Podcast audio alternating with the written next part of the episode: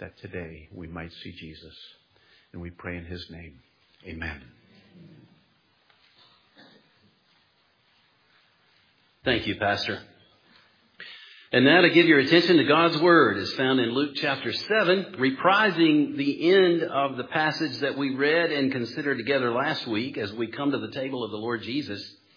We'll be looking uh, together at Luke chapter 7, verses 33 through 35. Luke chapter 7, verses 33 to 35. Hear the word of the Lord. For John the Baptist has come eating no bread and drinking no wine, and you say, he has a demon. The Son of Man has come eating and drinking, and you say, look at him, a glutton and a drunkard, a friend of tax collectors and sinners. Yet wisdom is justified by all her children. May the Lord bless this reading of His Word as we give Him praise for it. Amen. And so we've said goodbye to some friends in the faith who have left us to go to glory. As I mentioned last week, our friend Harry Reeder has left us. Tim Keller, known by many and appreciated by so many of us, also has left this world to go into the presence of the Lord. Stephen Smallman, another individual in the Presbyterian Church in America for whom we are grateful, also passed away recently. But in the broader church also, we had to say goodbye, as one of you mentioned to me last week, to uh, Dr. Charles Stanley. Now, Dr. Stanley was raised in Danville, Virginia, which is a town of distinction because my wife is from there, for those of you who don't know. And uh, some years ago in Mint Hill, just outside of Charlotte, Dr. Stanley came and uh, spoke at a pastor's prayer breakfast. And for some reason or another, there weren't a huge number of pastors there that day. But Dr. Stanley came. He had just written a new book on Proverbs. And after he had said a few words, he sat down to eat. And I got my little bit of breakfast, you know, one of those continental breakfasts. It wasn't biscuits and gravy, but there was some fruit and some other knickknacks on there. So he was sitting at the table by himself, and I just went over and introduced myself and sat down with him. And uh, he was everything you would want someone like him to be. He was extremely friendly and warm and hospitable. And uh, we had not talked together to each other very long until we realized that we had the common connection through Danville. He remembered Kathy's family. He had been involved in uh, in baseball, though he was uh, somewhat older than Kathy's daddy he remembered the Farley family, and so we talked there for just a moment. And then one of the people who were with him came over and said, Oh, Dr. Stanley, uh, let me have uh, some of the other pastors come over and sit with you. And he said, Have you met my friend Patrick?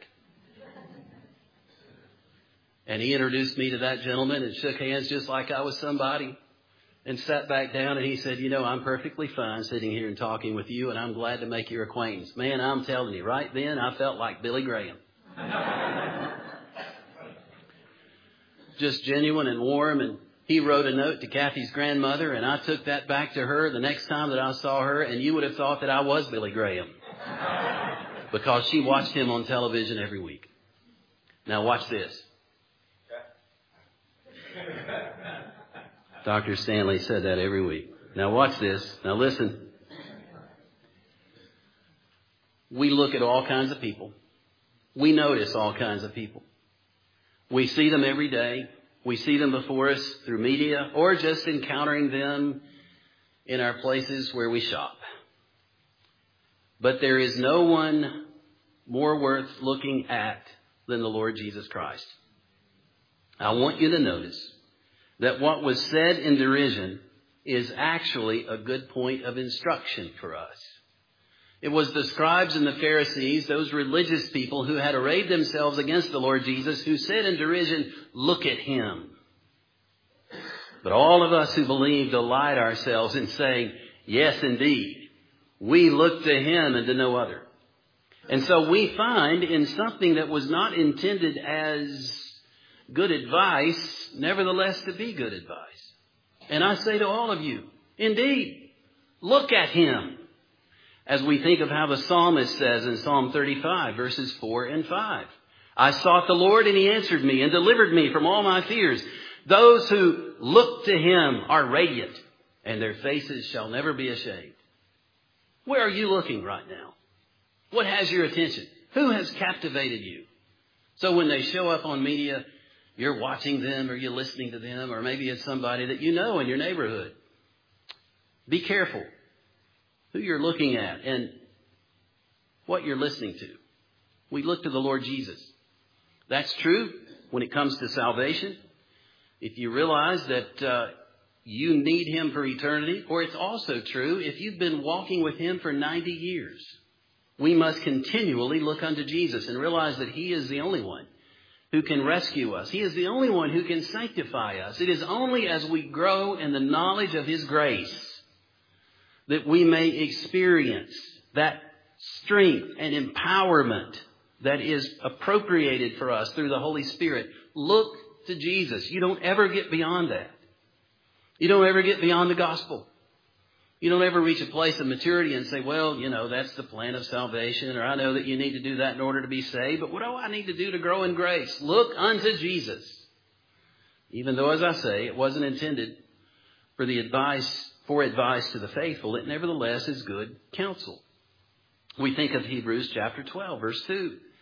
Looking to Jesus, the founder and perfecter of our faith, the author and finisher of our faith, the pioneer and completer of our faith, that could all be translated in those ways, who, for the joy that was set before him, endured the cross, despising the shame, and is seated at the right hand of the throne of God.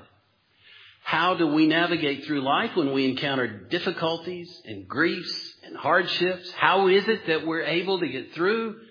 by looking to Jesus, who endured so much more than we will ever know in this life. He literally endured hell on the cross. He had to endure such a severe contradiction of sinners throughout the course of his ministry. I mean, think about that. You, you had in his, in his band of disciples, Matthew or Levi, the tax collector. You also had Simon Zelotes, Simon the Zealot. Ideologically, it's hard to imagine two people any further apart on the ideological spectrum. What kind of conversations did those two have? Let alone you had the sons of Zebedee who got their mother to come up and say, hey, you know, when you come into your kingdom, remember my boys. Jesus had to endure so much, but ultimately all that he had to endure on the cross for our sake, so that as we go through life and have to experience the griefs the hardships and the difficulties. I mean, last week when, when Dorotha was having that episode, and thank the Lord, it turned out not to be life threatening, but for a moment we didn't know. And so all of us were profoundly concerned. But rightly, what did we do? We looked to the Lord in prayer. We couldn't step up here and be one of our wonderful physicians that we have among us. now we're going to have another doctor added to the lot. You know, we also had nurses who were standing by also. Couldn't be one of those. What do we do? We take it to the Lord because we understand that He is there and we look to Him. And we must do that every day. How do we endure our hardships and difficulties? By remembering the Lord Jesus, by looking to Him and realizing that by His grace we are able to endure the trials and the difficulties of this life. So what we see here is of a truth that Satan can take an ounce of truth and turn it into a pound of falsehood. What happened in the beginning at the first temptation?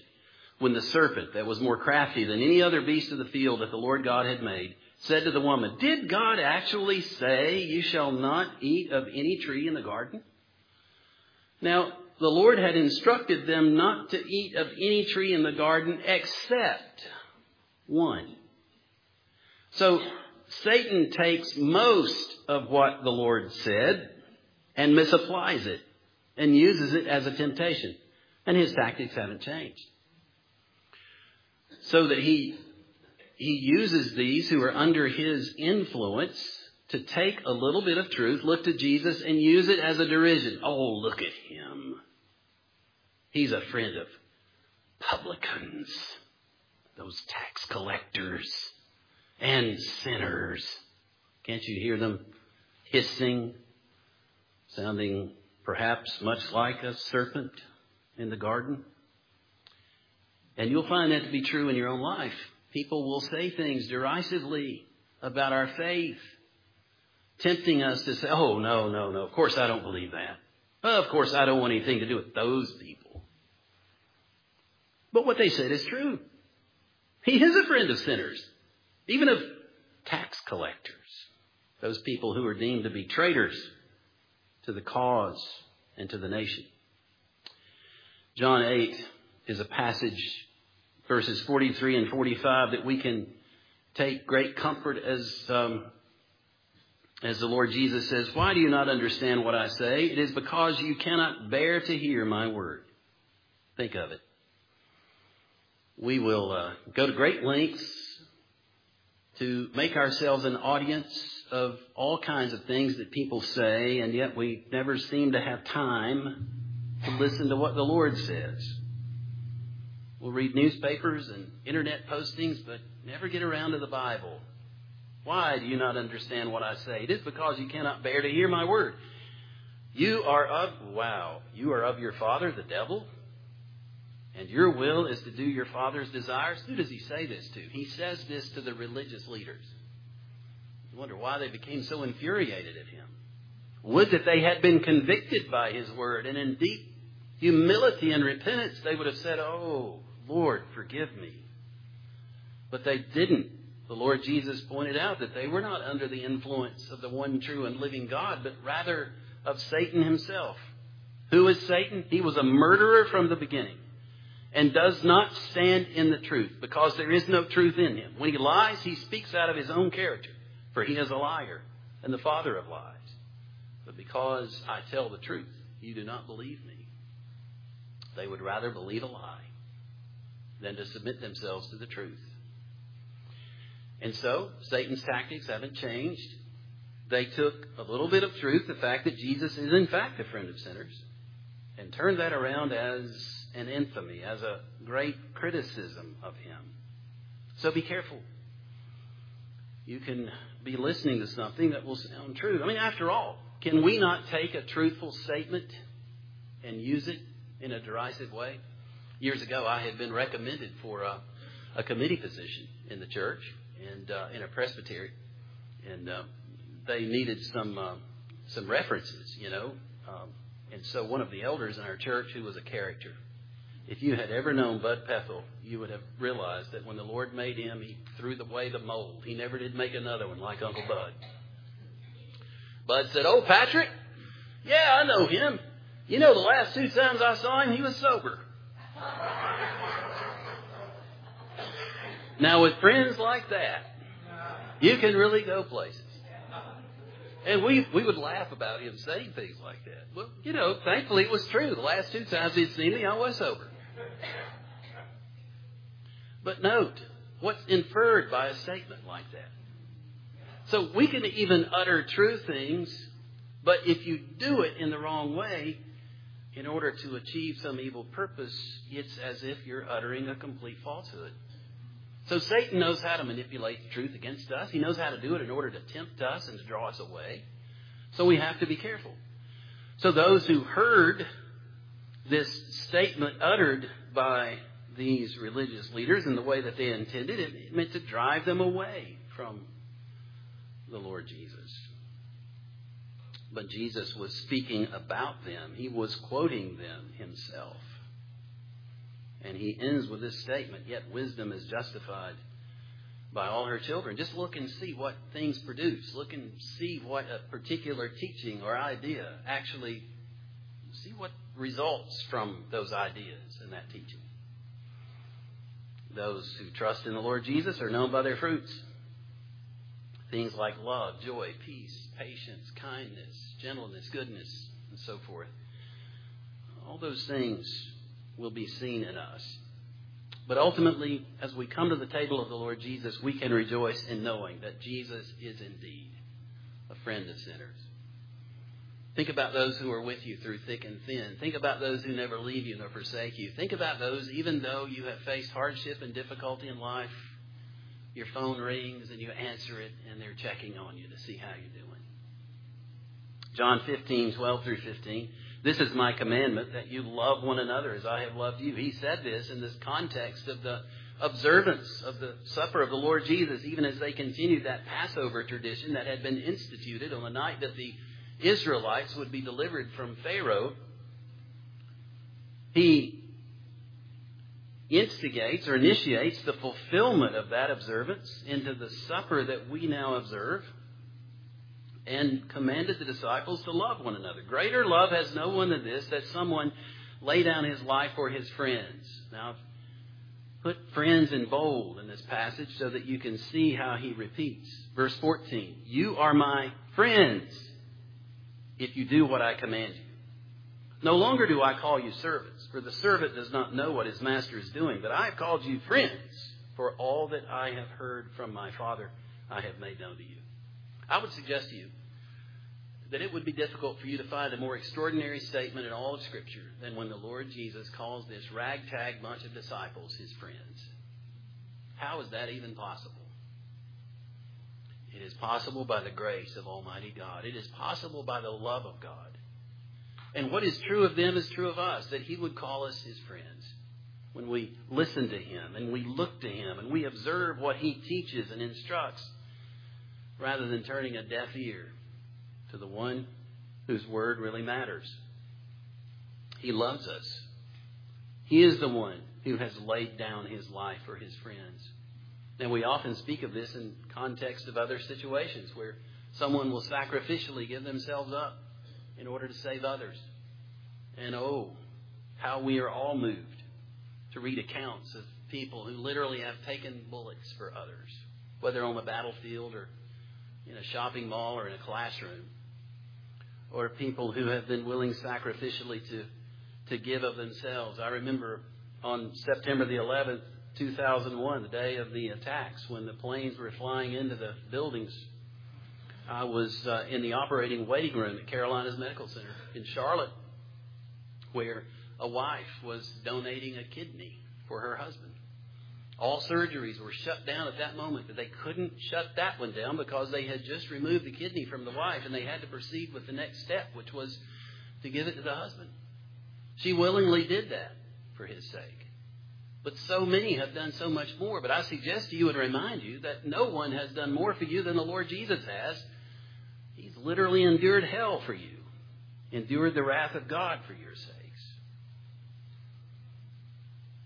Even speaking the word friend to the man who betrayed him.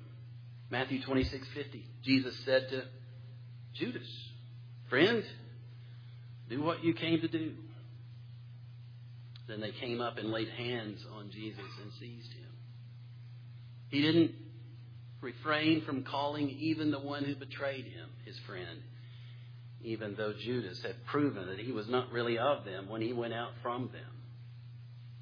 There is no deficiency in the love of the Lord Jesus. If you turn from Him, it is because you decided to do that on your own volition. It isn't because of any defect in Him. It is not because He has done anything to repulse you. The Lord Jesus has come lovingly to give Himself for you. There is none who loves like Jesus. None. Proverbs reminds us a man of many companions may come to ruin, but there is a friend. Do you hear me? You who have been betrayed, who have found yourself living with profound disappointment time and again because people have failed you.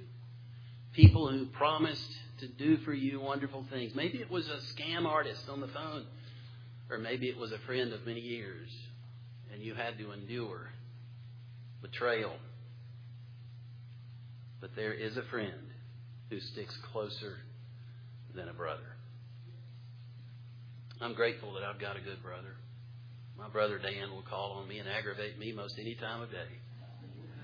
Hey, what are you doing? That's always how he starts out. Hey, what are you doing? He might just be on his way to mow one of his rental houses or showing a house for somebody. He's a realtor. Who knows?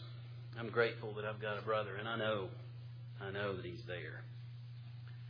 But I have a friend in glory who sticks closer than any blood relative ever could. I have a Savior who has gone to the ultimate lengths to secure what I could never deserve on my own, who has demonstrated love as no one else can. Oh, we can see love depicted, and we know that no subject has caused more songs and poems and prose to be penned than any other subject. Love captivates us, and many people many of them unbelievers, write about it and express so much about it, but love is no more perfectly demonstrated in anyone than the Lord Jesus himself. He is the love of God itself. When you read 1 Corinthians 13, those statements about love is, telling us about the Lord Jesus. And so, He is our friend. He walks with us.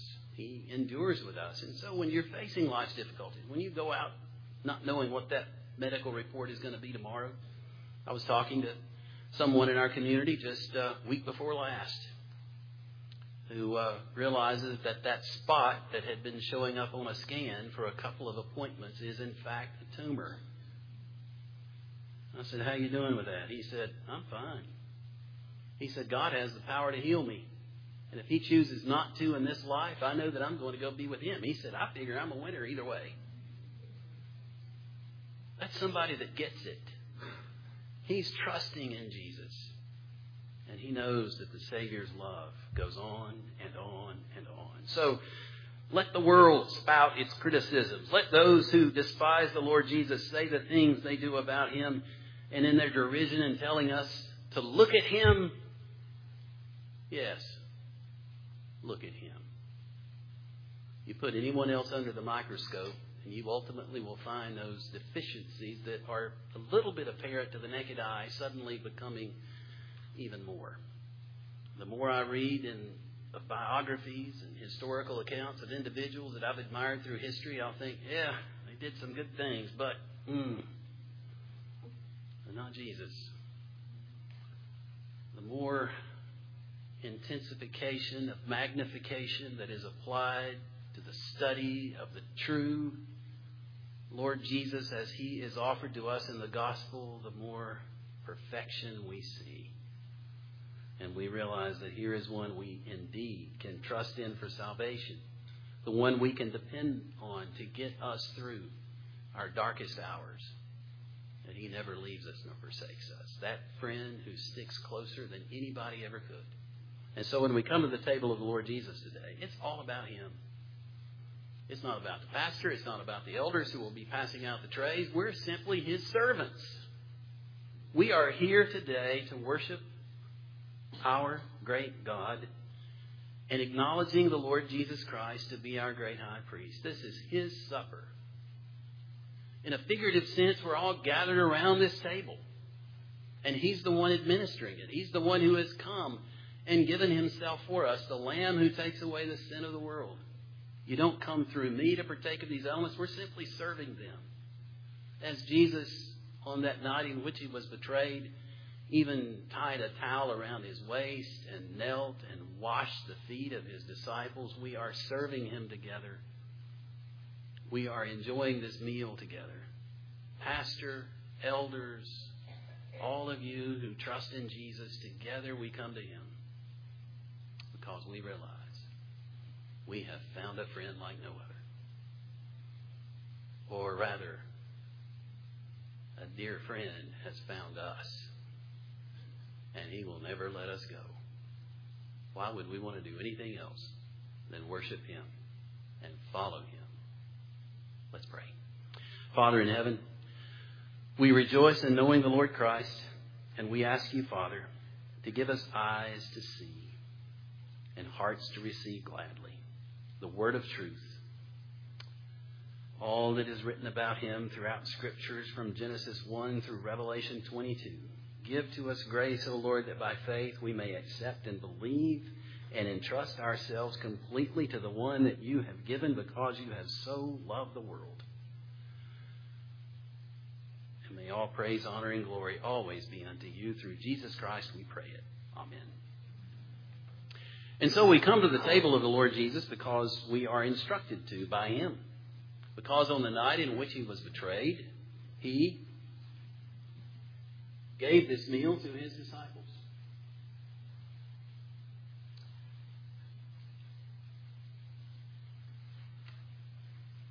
As they were there in observance of the Passover, the Lord Jesus suddenly transformed that moment of observance of the Passover into something far more wonderful than they could heretofore have imagined. And so he gave thanks.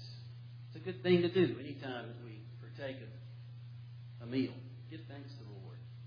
But he thanked the Lord for the bread and for the cup that we have here. And he pointed out to the disciples And speaking of the bread, he said, This is my body, which is for you. Do this in remembrance of me. And so, in eating and drinking, we remember him. We look to him. We think of what these very simple elements represent to us. Not only the body and blood of the Lord Jesus, but his body and blood that was sacrificed for our sakes. His loss has become our immense gain. What has he gained? The people that he can call his own. So he took the bread and he broke it because it was meant for distribution. He has come so that many will be saved. He took that bread having given thanks, and he broke it, and he said, This is for you. Isn't that extraordinary? This is for you. He sacrificed himself for you and for me. And we're reminded of that. But we also rejoice in his presence. Physically, he is seated at the right hand of the Father. We know that from Scripture. But spiritually, oh, he's right here with us. We enjoy communion and fellowship not only with each other, but the Lord Jesus himself by means of the Holy Spirit. So, Christian, this is a moment in which we all can rejoice that together we may experience the Lord Christ in this extraordinary way as we partake of these elements. And so, as they on that occasion prayed and give thanks, let's also bow our heads and do the same. Heavenly Father, we thank you for the bread and we thank you for the cup. We thank you for your Son, whom you have given as a propitiation for our sins, the one by whom your wrath has been turned away and satisfied. And so, our Father, we ask your blessing as we partake of this meal by faith in Jesus. Grant that these ordinary elements might be transformed to an extraordinary use, even though they remain as are, inasmuch as we partake of them by faith. We pray that you will encourage us and strengthen us, and yes, nourish us in our faith. That having been strengthened here as we look to Jesus, we may be better equipped to live a life of discipleship before a world that watches us, and that you may be glorified. So we thank you and we ask your blessing. In the name of the Lord Jesus, pray. Amen. I'm going to ask the elders to now come. They'll take these trays and pass them. And I want to encourage you and remind you you don't have to be a member of this church in order to partake. All of those who are trusting in the Lord Jesus Christ and who have made a public declaration of faith in Him are welcome to partake. But to encourage you to come as those who are repenting of sin and trusting in Christ not trying to redefine sin into anything other than it is, but acknowledging it openly and readily before Him. Let us partake together. So I'll ask that as the elements are passed, that we all hold them until everyone is served, and then we will partake.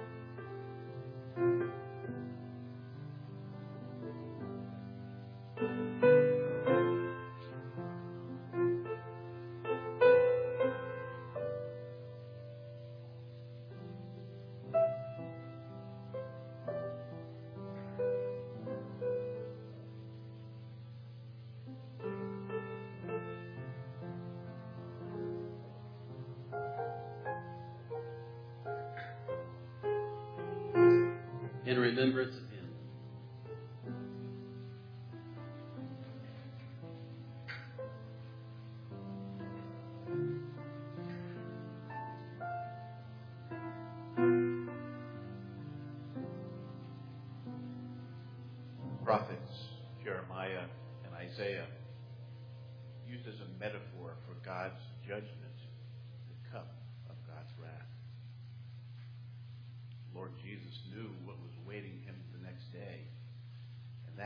night of, of this Last Supper, the Lord Jesus prayed, Father, if it be your will, take this cup from my hand.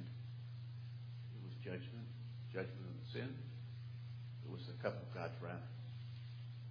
But our Lord Jesus, knowing that He's going to satisfy that with His blood, said, This cup is the new covenant in my blood. Do this in remembrance of me. So we remember that our Lord Jesus underwent the judgment of God, the cup of God's wrath, so that we might live forever.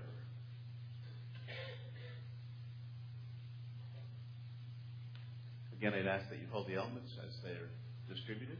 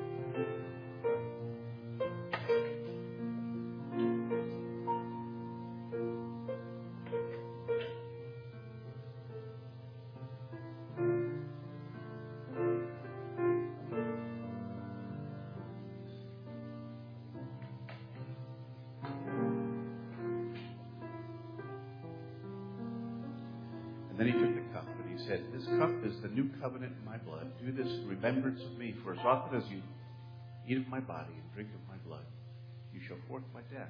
Until I return. Drink all of you of it.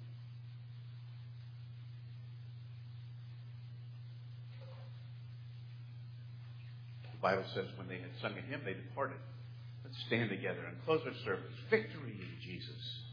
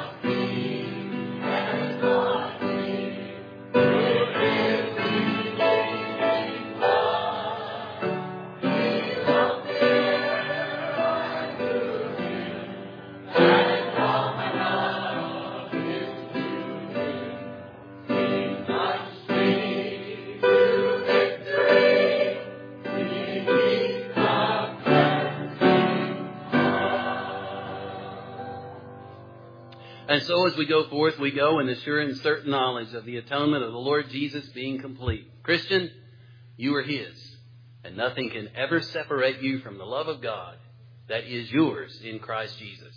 And so, may the Lord bless you and keep you and cause His face to shine upon you and be gracious unto you. And may the Lord lift up unto you His countenance and give you His peace, both now and forevermore. And everyone said together, Amen.